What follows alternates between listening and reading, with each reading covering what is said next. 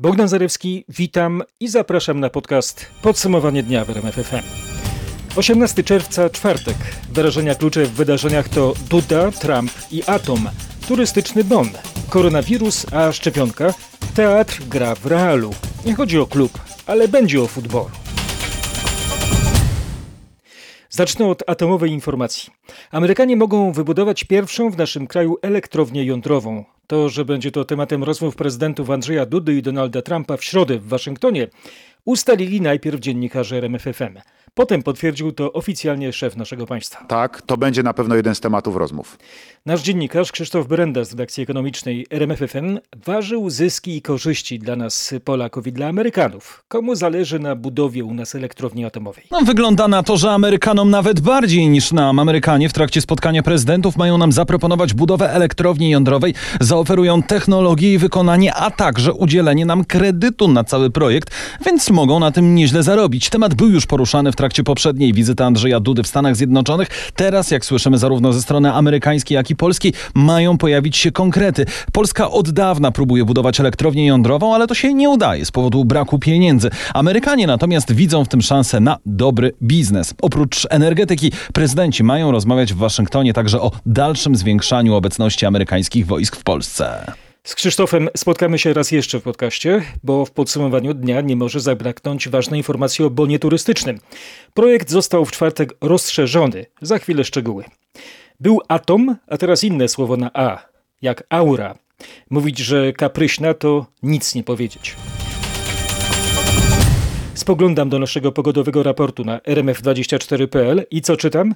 W całym kraju obowiązują alerty przed burzami z gradem. W województwie dolnośląskim, śląskim, małopolskim, podkarpackim, lubelskim, łódzkim, mazowieckim, świętokrzyskim, opolskim i części województwa warmińsko-mazurskiego wydano ostrzeżenia drugiego stopnia.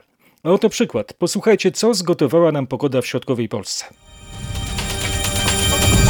Po ulewach, jakie po południu w czwartek przeszły przez województwo łódzkie, najtrudniejsza sytuacja jest w Zgierzu. W piwnicy podtopionego budynku strażacy znaleźli ciało mężczyzny, który prawdopodobnie jest ofiarą burzy.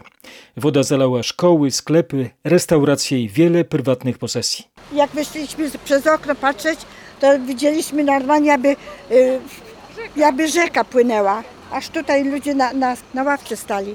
Tutaj przy szpitalu zdarza się to co roku, co roku. Ta woda sięgała tutaj aż do bloków, które znajdują się obok. E, Pozalewała też piwnice tutaj w blokach, e, w samochody, samochody w garażach. Może zdjąć strach na widok zdjęć ze Zgierza. Mamy je na rmf24.pl. To podsumowanie dnia 18 dnia czerwca. Ale wybiegnijmy w przyszłość. Jak to w prognozach? Przygotujmy się na weekend z gwałtowną i nieprzewidywalną pogodą. Do niedzieli praktycznie w całym kraju, z wyjątkiem południowego zachodu, nadal szaleć będą burze tak groźne jak w minionych dniach. Od poniedziałku pogoda zacznie się jednak zmieniać. Troszkę. Nie wyłączamy burz, ale będą trochę mniej gwałtowne, trochę, trochę bardziej, użyję słowa kolokwialnego, standardowe. A od poniedziałku pogo- pogoda się mniej więcej w całej Polsce wyrówna. Będziemy mieć taką temperaturę przeciętnie 25 stopni Celsjusza, plus minus 2-3 stopnie. I z większą szansą na burzę jednak na wschodzie Polski, na zachodzie raczej dużo słońca, tam się rozwinie nam wyż e, i raczej te, ta pogoda będzie bardziej spokojna, ale wszędzie w miarę temperaturowo podobnie. Trzymamy za słowo Mateusza Barczyka. Prognoza zobowiązuje. W końcu to synoptyk z Instytutu Meteorologii i Gospodarki Wodnej. Omówimy teraz burzę polityczną.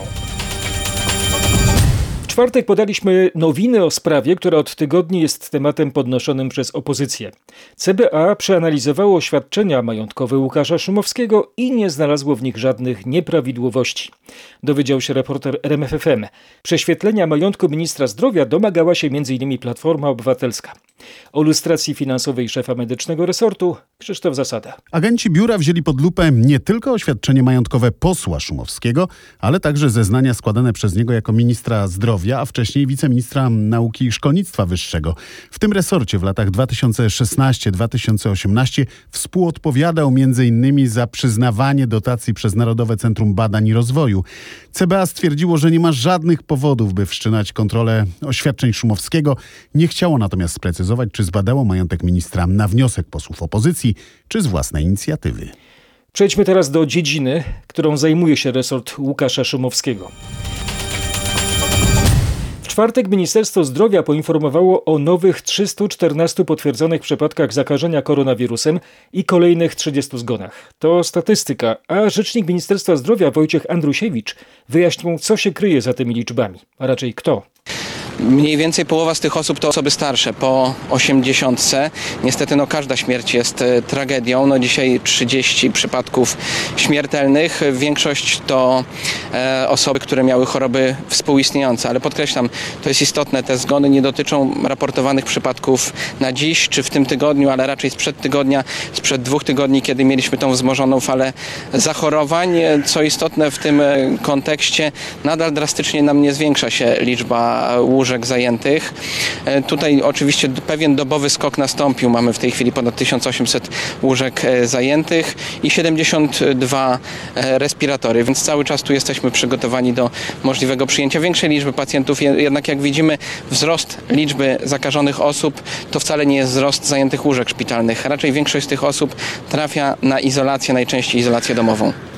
Aktualny bilans epidemii w Polsce to 31 015 zakażeń i 1316 zgonów. Od początku epidemii w całym kraju wyzdrowiało już 15 317 osób. Dane zasięgnąłem z naszego portalu internetowego. Redakcja RMF24.pl skrupulatnie aktualizuje koronawirusowy raport. Jak słychać, zagrożenie COVID-19 jest bardzo realne. Nie bagatelizujcie go, ja zachęcam Was do tego słownie.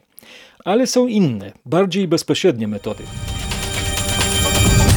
Kontrolerzy wrocławskiego MPK od czwartku rozdają maseczki w pojazdach komunikacji miejskiej. Przypominam, że są obowiązkowe w tramwajach i autobusach. Jeśli was złapią, że nie macie, wlepią wam mandat.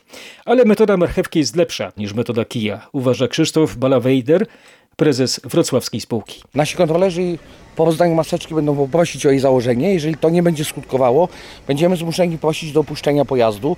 Jeżeli nadal to nie będzie skutkowało, będziemy zmuszeni wzywać policję, która będzie nakładała mandaty karne. Musimy mieć świadomość, że noszenie maseczki jest dzisiaj wyrazem naszej odpowiedzialności za siebie i za innych, za zdrowie moje i moich najbliższych. Zawsze przecież życzymy sobie dużo zdrowia. Do niedawna to była trochę taka grzecznościowa formułka, teraz nabrała głębszego sensu. Ale dość ogólnych refleksji, wracamy do koronawirusowych konkretów. Nasz dziennikarz z redakcji naukowej, autor kapitalnego podcastu Naukowo Rzecz Ujmując, rozmawiał w czwartek z bardzo ważną postacią. Otóż firma CureVac z niemieckiej Tybingi rozpoczyna testy kliniczne swojej nowatorskiej szczepionki przeciwko koronawirusowi. Dr Mariola Fotin-Mleczek kieruje tam pracami grupy badawczej. W rozmowie z Grzegorzem Jasińskim uspokajała wątpiących i obawiających się takich medycznych nowinek. Pani doktor zapewniała w rozmowie z RMFFM, że choć szczepionka zawiera materiał genetyczny, nie powinna budzić obaw. My pracujemy z kwasem rybonukleinowym. Ta informacja genetyczna jest w naszych komórkach obecna zaledwie kilka dni.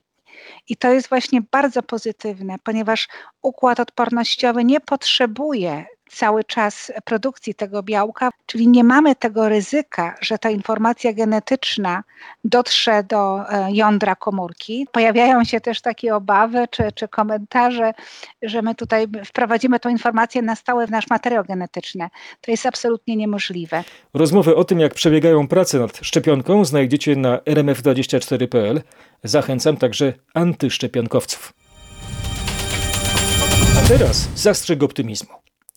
Pomysł wprowadzenia bonu turystycznego został rozszerzony. Prezydent Andrzej Duda przesłał już do Sejmu projekt ustawy w tej sprawie. W piątek pierwsze czytanie. Nie tylko rodzice wszystkich dzieci dostaną 500 zł na wakacje, rodzice dzieci niepełnosprawnych dostaną drugie 500 zł, czyli w sumie 1000. Krzysztof Brenda ponownie w podcaście y, poda nam, jakie są inne nowości. Na przykład zapisano tam, że ważność tego jednorazowego bonu turystycznego będzie utrzymywana aż do końca marca 2022 roku. Do tego czasu rodzice mogą wykorzystać ten jednorazowy bon i co ważne, także rodzice dzieci, które do tego dnia się urodzą. Kiedy to zacznie obowiązywać, to zależy od parlamentu. Jutro ustawą ma się zająć Sejm, Senat zapewne za dwa tygodnie, no potem kilka dni czekania i całość zacznie działać. Żeby dostać ten polski bon turystyczny, bo tak się ma to nazywać, rodzic będzie musiał wejść na stronę internetową Zakładu Ubezpieczeń Społecznych i tam się zarejestrować. Dostanie wtedy kod do wykorzystania w hotelach na terenie Polski. Przypomnę, to będzie jednorazowe 500 zł na każde dziecko lub 1000 zł na każde dziecko niepełnosprawne. Ten bon jest przesyłany drogą elektroniczną. Czas na tradycyjny papier, wartościowy, yy, pardon, już bezwartościowy. Rząd nie zapłacił Państwowej Wytwórni Papierów Wartościowych za druk kart do głosowania, oświadczeń o tajnym oddaniu głosu i instrukcji głosowania w wyborach, jakie miały się odbyć w maju. Koszty druku, łącznie 90 milionów arkuszy, według decyzji premiera miało ponieść MSWiA. Resort jednak nie zapłacił, bo nie podpisał z wytwórnią umowy. Sprawę ujawnił w czwartek dziennikarz RMFFM Tomasz Skory. Chodzi o sposób wykonania kwietniowej decyzji premiera polecającej PWPW wydrukowanie części pakietów wyborczych potrzebnych do powszechnego głosowania korespondencyjnego. Premier wskazał w niej ministra spraw wewnętrznych jako odpowiedzialnego za zawarcie w tej sprawie umowy z wytwórnią i stwierdził, że finansowanie zadania nastąpi z części budżetowej, której dysponentem jest właśnie szef MSWiA. Co przy tym kluczowe, do wypłaty środków miało dojść na podstawie umowy zawartej z Państwową Wytwórnią Papierów Wartościowych. Pytane o koszty MSWiA jednak oficjalnie twierdzi, że nie zawierało takiej umowy i w związku z tym nie poniosło w tej sprawie żadnych kosztów. 30 milionów kart do głosowania, 30 milionów oświadczeń o oddaniu głosu i 30 milionów instrukcji głosowania zostało jednak wydrukowane i najwyraźniej zapłaci za to sama spółka PWPW, która wykonała polecenie premiera bez odpowiedniej umowy.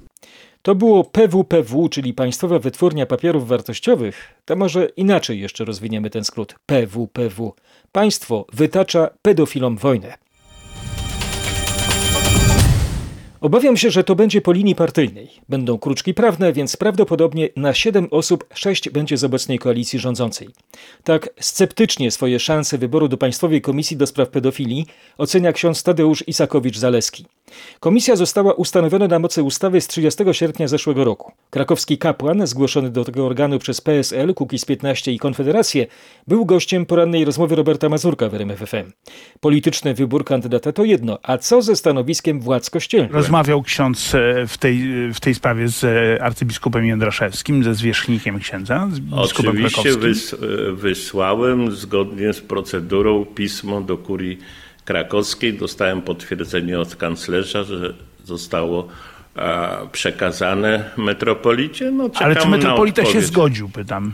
E, No jeszcze nie było w ogóle takiej rozmowy, więc czekam na rozmowę. Rozmowa księdza Tadeusza Isakowicza-Zaleskiego z arcybiskupem Markiem Jędraszewskim będzie na pewno niezwykle interesująca. Biorąc pod uwagę prasowe wywiady y, księdza Tadeusza na temat jego zwierzchnika, które publikuje na swojej stronie. Oto fragment o arcybiskupie Jędraszewskim. Jego homilie albo przypominają wykład monograficzny o bliskich mu francuskich filozofach, albo dotykają drażliwych dla wielu ludzi kwestii z pogranicza polityki. Dzisiaj z wypowiedzi metropolity krakowskiego już jednoznacznie wynika, że popiera jedną partię, a konkretnie PiS. Mnie to razi, bo ja jestem przeciwnikiem sojuszu ołtarza strony. Koniec cytatu z prasowego wywiadu z księdzem Tadeuszem Isakowiczem-Zaleskim. A w RMFFM w porannej rozmowie Robert Mazurek zadał kapłanowi pytanie o kulisy zgłoszenia go do Państwowej Komisji do Spraw Pedofilii. To do księdza Obecnej zadzwonił z tą propozycją, zadzwonił, czy też spotkał się y, i złożył tę propozycję. No, mój y, przyjaciel, bo tak muszę to określić, Paweł Kukiz, z którym współpracowałem, współpracuję od wielu, wielu lat ze względu na opiekę nad osobami niepełnosprawnymi. E, Później stał się politykiem i zastanawiałem się nad tym, ale uważałem, że nie ma też innej drogi jak rozpoczęcie działań w sprawie tej e, komisji. Całą rozmowę Roberta Mazurka z księdzem Tadeuszem Isakowiczem-Zaleskim możecie obejrzeć na rmf24.pl. Fascynujący wywiad na bardzo aktualne tematy, m.in. na temat ostrego sporu w kościele, który sięgnął już poziomu prymasa Wojciecha Polaka. Rosyjsko-niemiecka gazrura znowu się zatyka, bo napotyka przeszkody prawne. A mówiąc wprost, chodzi o los inwestycji Nord Stream 2. bo druga nitka gazociągu ponownie w rękach Danii. Niezależnie od amerykańskich sankcji, bez zgody DEA, Duńskiej Agencji Energetycznej, szanse na ułożenie w tym roku 160 km brakujących rur są bardzo niewielkie. Przemysław Marzec w Moskwie poda szczegóły z właściwą sobie energią w głosie. Rosjanie muszą zdążyć przed końcem lata w niemieckim porcie Mukran, cumuje akademik czerski Barka Fortuna. I to właśnie Barka z powodu odmiennego systemu określania pozycji musi uzyskać dodatkową zgodę Danii na operowanie w jej wodach – Rosjanie są jednak zdeterminowani i chcą wysłać tylko jeden statek do układania rur. To już sprawa pryncypialna. Nieważne co będzie, należy dokończyć i im pokazać. Mówi Michał Gonczar, ekspert zajmujący się energetyką. Jednak jego zdaniem Rosjanie wykorzystując tylko jeden statek, nie zdążą dokończyć gazociągu w tym roku. Temat gazu nas rozgrzewa, a co rozpala emocje Amerykanów? A także Chińczyków. Chiny nie mają zamiaru wpływać na wybory w USA, oświadczył w czwartek rzecznik chińskiego MSZ Zhao Lijian w reakcji na słowa Johna Boltona. Były doradca prezydenta USA Donalda Trumpa twierdzi, że Trump prosił przywódcę Chińskiej Republiki Ludowej o pomoc w reelekcji. Już omawiałem we wtorek zapowiadaną książkę Boltona. W czwartek w ekstazę wpadły już najważniejsze dzienniki i portale na Zachodzie. Otóż Bolton napisał w swoich niewydanych jeszcze pamiętnikach, że Trump w rozmowie z chińskim przywódcą Xi Jinpingiem w czerwcu 2019 roku prosił go, by zapewnił mu zwycięstwo w wyborach w 2020. No, wydaje mi się zabawna ta powtórka z rozrywki, y, gdy w poprzednich wyborach prezydenckich nie wypalił numer z rzekomym poparciem Trumpa przez Putina i rosyjskimi trollami, to teraz mamy chiński syndrom. Zastanawiam się, jak to jest, że ten rzekomy prorosyjski amerykański przywódca tak Rosjanom przez cały czas bruździ, żeby przywołać sankcje w sprawie gazowej rury. To, co się dzieje w USA, jest dla mnie dość przerażające. Miejskie rozruchy, które przypominają kolorowe rewolucje, wspierane przez demokratów i liberalne media. Kolejne publikacje, które mają Trumpa wywalić z siodła. Nawet bratanica Trumpa obsmarowała go w swojej książce. Generalicja przeciwko niemu. Nawet jego otoczenie chce mu wbić rdzawy nóż w plecy. Czy faktycznie nie istnieje osławione głębokie państwo? Deep State? Prawdziwa władza służb? Taką tezę stawiają sprzyjający obecnemu prezydentowi pisarze i publicyści. Diana West, autorka książki na ten właśnie temat, napisała na Twitterze: Bolton wspiera kandydata demokratów Bidena oraz antytrampowską insurekcję, dolewając benzyny do medialnego ognia. Przypomnę, że takim hasłem wyborczym Trumpa w poprzedniej kampanii było osuszyć bagno. Spiskowe teorie? Nie takie rzeczy świat już widział. Chcecie przykładu? Oto Francja. Zaskakująco okazały się kulisy krwawych porachunków ulicznych w Dijon na tle handlu narkotykami. Ujawniają te kulisy francuskie media. Według nich to nie policja położyła im kres, tylko bezpośrednie negocjacje w miejscowym meczecie pomiędzy czeczeńskimi i arabskimi bandami.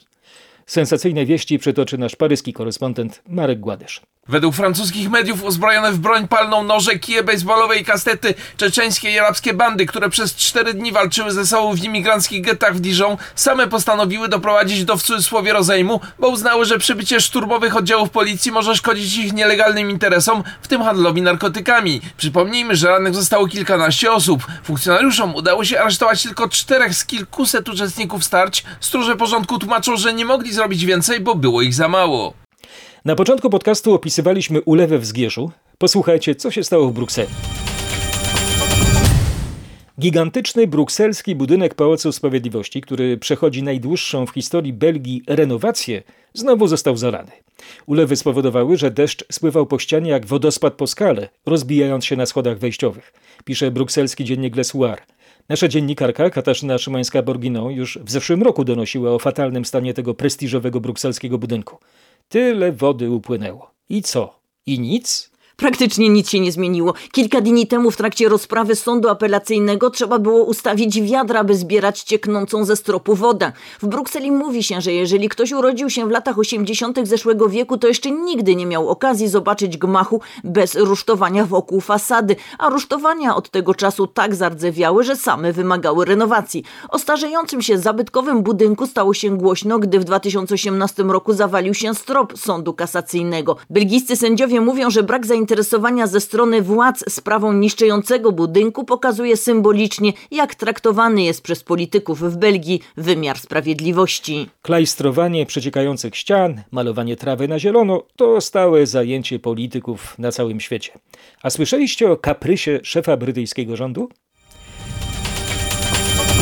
Prawie milion funtów przeznaczono na przemalowanie samolotu, którym podróżuje brytyjski premier Boris Johnson. Co na to poddani cara Borysa? Komentarze na wyspach przywoła nasz londyński korespondent Bogdan Frymorgan. Brytyjczycy martwią się o pracę, zdrowie i przyszłość, a premier lekką ręką wydaje milion funtów na przemalowanie samolotu. Tak komentuje tę decyzję brytyjska opozycja parlamentarna. Potężny Voyager RAF-u dotychczas był szary, a teraz stanie się biało-czerwono-niebieski w kolorach brytyjskiej flagi. Zdaniem rzecznika rządu będzie to bardziej reprezentatywne po Brexicie.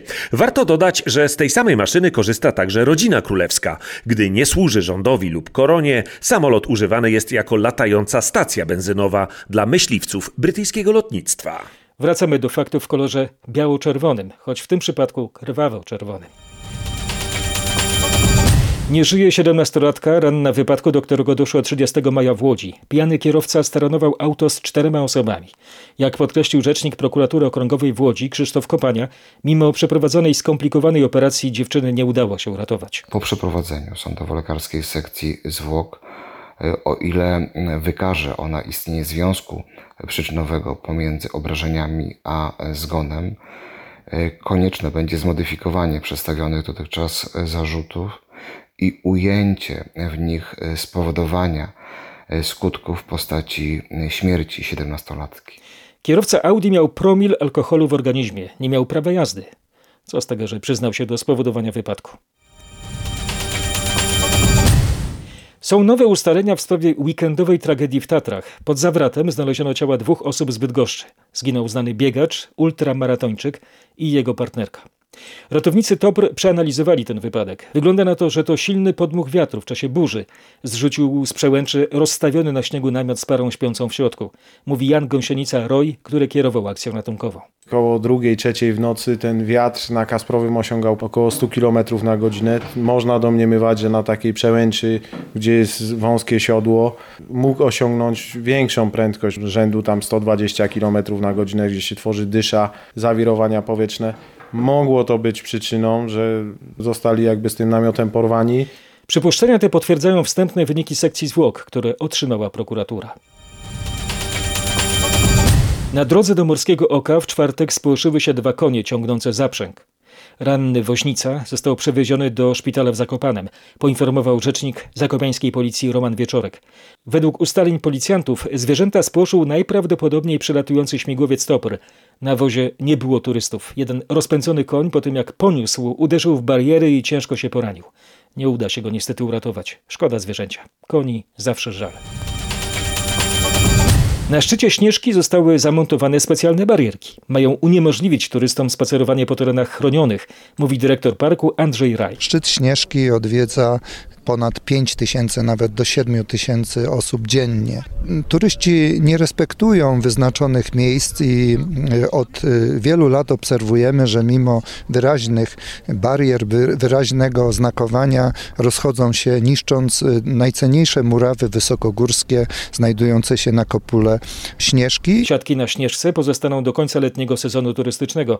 To, czy pojawią się w przyszłym roku, zależy od przestrzegania przepisów. Jeśli ktoś miałby je lekceważyć, to lepiej, żeby siedział w sieci, wędrował po internecie. Czy ze stron www uczyli się głównie młodzi ludzie? Taki czas zdalnej nauki i gapienia się w ekrany. W każdym razie uczniowie ósmych klas y, raczej w dobrych nastrojach wyszli ze szkół po czwartkowym egzaminie z języków obcych.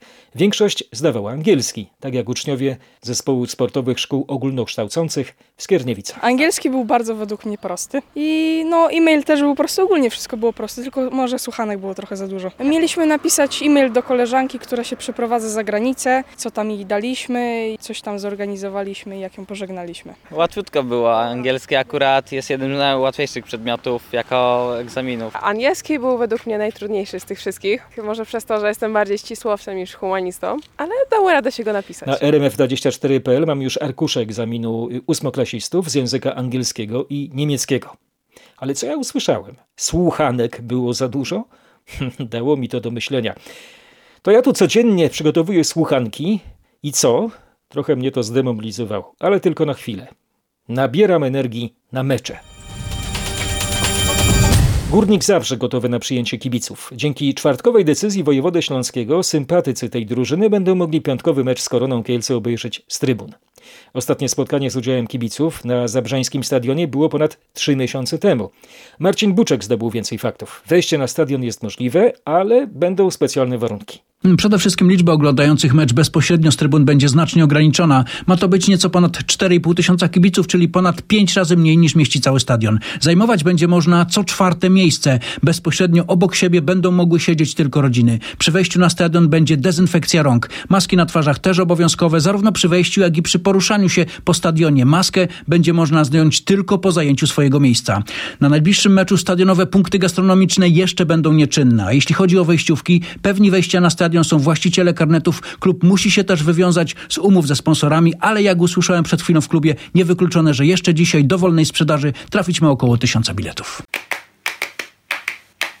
Patryk Serwański opisze, jak wygląda dystrybucja biletów na ten weekend Ekstraklasy. Pierwszeństwo w wejściu na stadion mają karnetowicze. Musieli zgłosić chęć przejścia na mecz. Kluby odeślą im bilety z numerem miejsca, które mogą zająć. W Legii, jeśli ktoś na taką zmianę się nie zgodzi, może karnet zwrócić. W Krakowie kibice będą mogli sobie wybrać nowe miejsca z puli tych dostępnych, która jest oczywiście zależna do obostrzeń epidemicznych. Dopiero kiedy dany klub pozna liczbę zgłoszeń z karnetów, będzie wiedział, ile biletów zostaje w puli, no i wtedy można skierować je do wolnej sprzedaży. W Zagłębiu Lubin tylko sprzedaż online. W Pogoni Szczecin na przykład część wejściówek trafi również do kas. W tym klubie otwarta sprzedaż dla kibiców od jutra.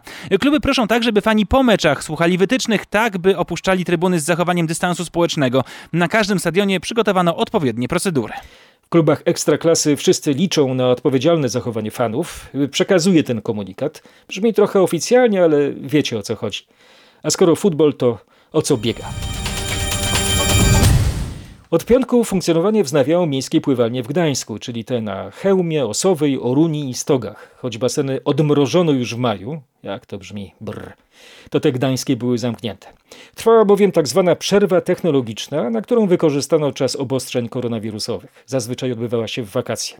Tłumaczy w rozmowie z Kubą Kaługą Grzegorz Pawelec z Gdańskiego Ośrodka Sportu. Wykorzystaliśmy ten okres przymusowego zamknięcia właśnie na przerwę technologiczną, również na dostosowanie naszych pływalni do zaleceń, jakie się pojawiły. Ale zmieniają się zasady i warunki korzystania z tych pływalni. Pojawia się takie sformułowanie system akwaparku. System akwaparkowy polega na tym, że możemy wejść o dowolnej godzinie, w ramach oczywiście wolnych miejsc. W tym przypadku czas y, korzystania z pływalni został wydłużony ze standardowych 40 minut do aż 60, a dodatkowo mamy możliwość wydłużenia tego czasu. A chętnych jest już dużo? Tutaj zapisów nie mamy, wejścia będą się odbywały w ramach wolnych miejsc. Powtarzam dobrą wiadomość. W tym roku gdańskie pływalnie będą czynne także latem. No to teraz dla kontrastu wodna wieść niedobra. Mazurskie Ochotnicze Pogotowie Ratunkowe nie będzie już korzystać z pływających platform bezpieczeństwa. To wynik sporu między Państwowym Gospodarstwem Wodnym Wody Polskie a właścicielem platform, który udostępniał je ratownikom. Informuje o tym Piotr Bułakowski. To negatywnie wpłynie na bezpieczeństwo na szlaku Wielkich Jezior Mazurskich. Tak, każda z 24 platform wyposażona jest w stację pogodową i kamerę. Ratownicy mają więc na żywo podgląd na warunki na szlaku. Ponadto właśnie dzięki platformom żeglarze potrzebujący pomocy mogą łatwo określić swoją lokalizację, podając numer platformy. MOPR w specjalnym oświadczeniu poinformował, że z uwagi na brak regulacji prawnych dotyczących funkcjonowania platform rezygnuje z ich użytkowania. Przypomnę, według Wód Polskich platformy to pływające mosty mosty ustawione bez zgody i wymaganych opłat. Z kolei ich właściciel uważa, że nie naruszył prawa. Platformy są zarejestrowane jako łodzie rekreacyjne do celów ratowniczych. To może znów coś pozytywnego. Pozytywnego coś, jak śpiewa Muniek Staszczyk z grupą Tilaf. Platforma wymiany kulturalnej. Kilka kolejnych teatrów wznawia w najbliższy weekend spotkania na żywo z publicznością. Ich repertuar przejrzała nasza dziennikarka Katarzyna Sobiechowska-Szufla. Teatr Ludowy w Krakowie premierą Solaris według Stanisława Lema wznowi działalność jutro. Reżyser Marcin Wierzchowski zwraca uwagę, że historia rozgrywająca się w zamkniętej przestrzeni statku kosmicznego w niezwykły sposób koresponduje z tym, czego przez ostatnie miesiące doświadczaliśmy. Krakowski Teatr Słowackiego też wraca po pandemii. Jutro artyści dadzą koncert z balkonu. Otwieramy głowy.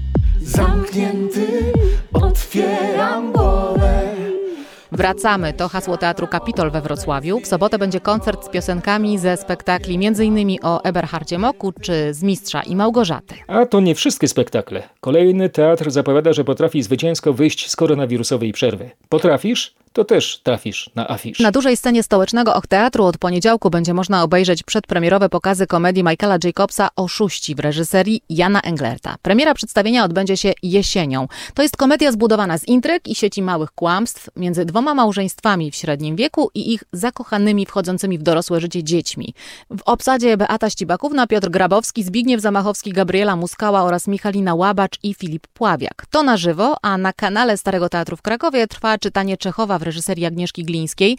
Dziś o 19 Wujaszek Wania, w obsadzie m.in. Anna Dymna, Ewa Kolasińska i Juliusz Chrząstowski, a w niedzielę Mewa. Czytać będą m.in. Dorota Segda i Szymon Czacki.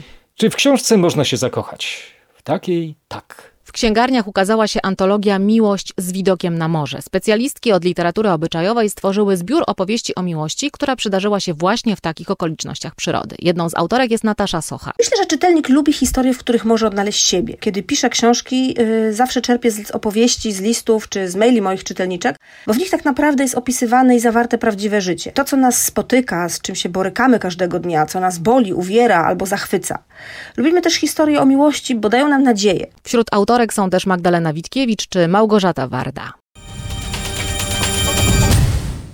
Wrocławski zegarmistrz Robert Andruszków, decyzją naszych słuchaczy, otrzymał certyfikat przebojowej firmy RMFFM. W jego zakładzie możecie naprawić swoje zegarki, nawet te z najbardziej skomplikowanym systemem. Ostatnio spędziłem ogrom czasu nad y, zegarkiem y, repetierem minutowym. To jest zegarek, który wybija y, godzinę, która jest. Y, polega to na tym, że na przykład mamy godzinę 10.47, to wybija 10 pojedynczych, później wybija 2 kwadra 3 y, kwadransy i później znowu wybija dwa razy pojedyncze, jako 47. No jest to bardzo skomplikowany zegarek. Pierwszy raz miałem go. Wręczam w takim razie panu certyfikat. Przebojowa firma polecana przez słuchaczy RMFFM. Bardzo dziękuję. Jestem bardzo zaskoczony i mile. Super. W zakładzie pana Roberta przy ulicy Trauguta we Wrocławiu był nasz reporter Mateusz Czmiel. Znalazł na to czas. Czas podcastu się kończy. Koniec obwieści przywołany repetier minutowy.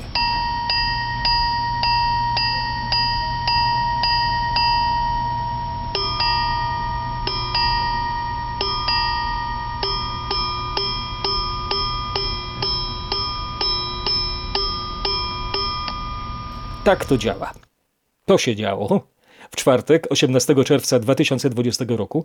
Ten podcast y, ma swoje repetycje. W piątek znów się pojawi. Ten podcast y, też ma swoje repetycje. W piątek znów się pojawi. Ten podcast y, też ma swoje repetycje. W piątek znów się pojawi. Zapraszam. Bogdan Zalewski. To było podsumowanie dnia w RMFFM.